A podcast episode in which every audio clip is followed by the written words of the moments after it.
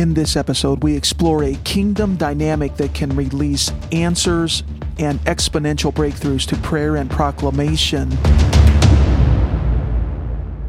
The Wild Ox Podcast. Tight episodes, 10 minutes or less. This is Brian Del Turco. Each episode highlights a fresh kingdom prayer dynamic, and then we activate a prayer edge in culture, society, and the nations. Psalm 92:10, My horn, a symbol of strength and warfare, you have exalted like a wild ox. I have been anointed with fresh oil.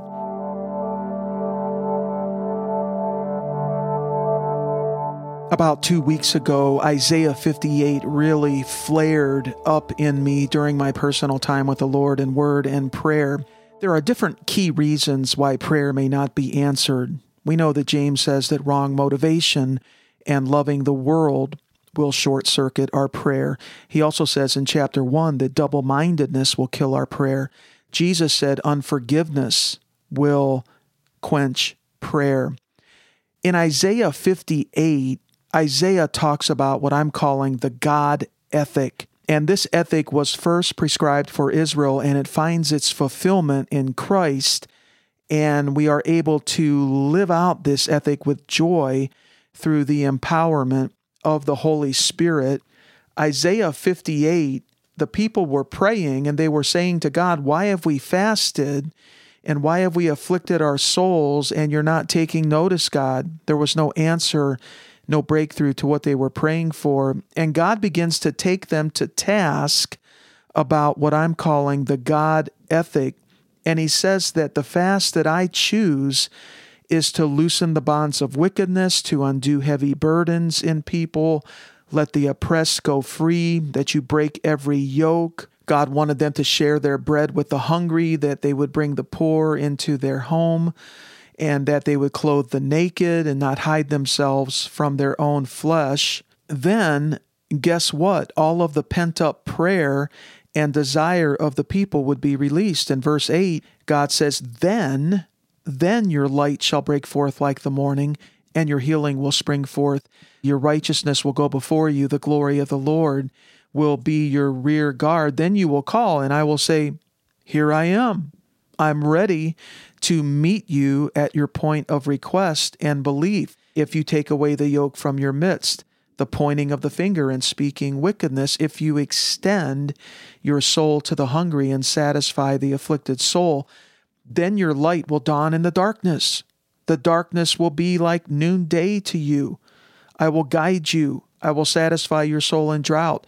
I will strengthen your bones. Even their physicality would be energized. You will be like a watered garden, physically, psychologically, and spiritually, like a spring of water whose waters do not fail. Those from among you will build the old waste places and you will raise up the foundations of many generations. God says, When you delight yourself in the Lord in this way, in verse 14, I will cause you to ride on the high places of the earth and feed you with the heritage of Jacob your father.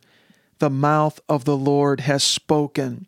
It is settled truth. When the scripture says, The mouth of the Lord has spoken. My friend, I'm just wondering about our personal prayers, about the prayers of our churches, about the prayers of companies of believers that we run with, prayers of the body of Christ in a nation. Could it be that we are not experiencing the scale of fruitfulness and breakthrough that God wants to bring, that we deep down desire because the God ethic is connected to our fasting and prayer? James seems to say this in chapter 2 that faith without works is dead, just as the body without the spirit is dead. And what were the works that James was talking about in chapter 2? Very similar to this God ethic that we see in Isaiah 58 feeding, clothing, reaching out to the poor. So I think that when we blend almsgiving like Cornelius in Acts 10, when we blend almsgiving and prayer together, it is a special, heightened kingdom dynamic that brings a scale of breakthrough and answer that we would not otherwise see. Cornelius became the portal, if you will, of the gospel of the kingdom coming into the Gentile world and the Holy Spirit being poured out on what some scholars would call the second Pentecost in Acts 10 upon the Gentile believers.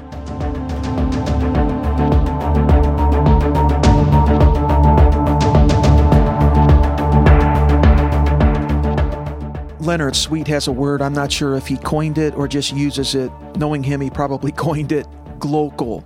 The combination of global and local. The word is glocal.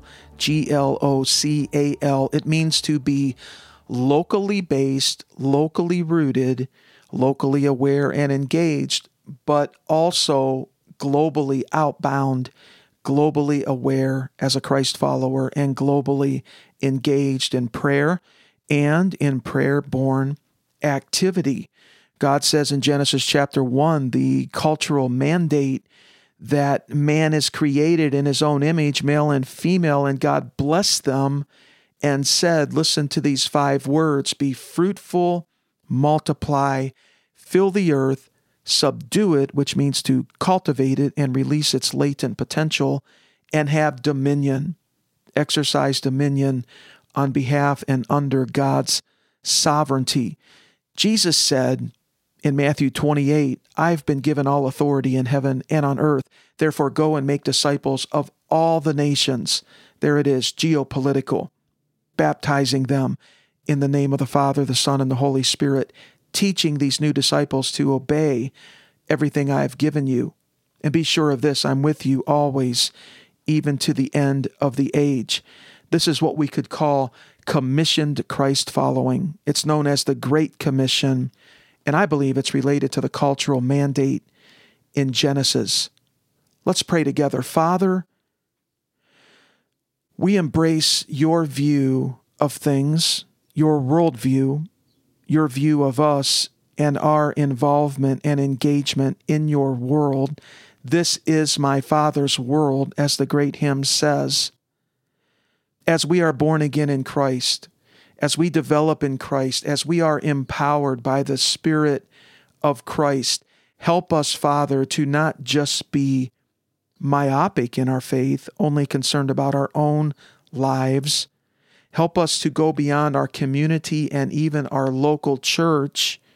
Yes, Lord, root us in a local company of believers, and may we be engaged there. But may it be, as it were, Jerusalem, Samaria, even unto the ends of the earth. May our faith be outbound and globally orientated as well. May we be concerned, Father, about our international brothers and sisters in Christ. May we be concerned about the evangelization of the world and missions.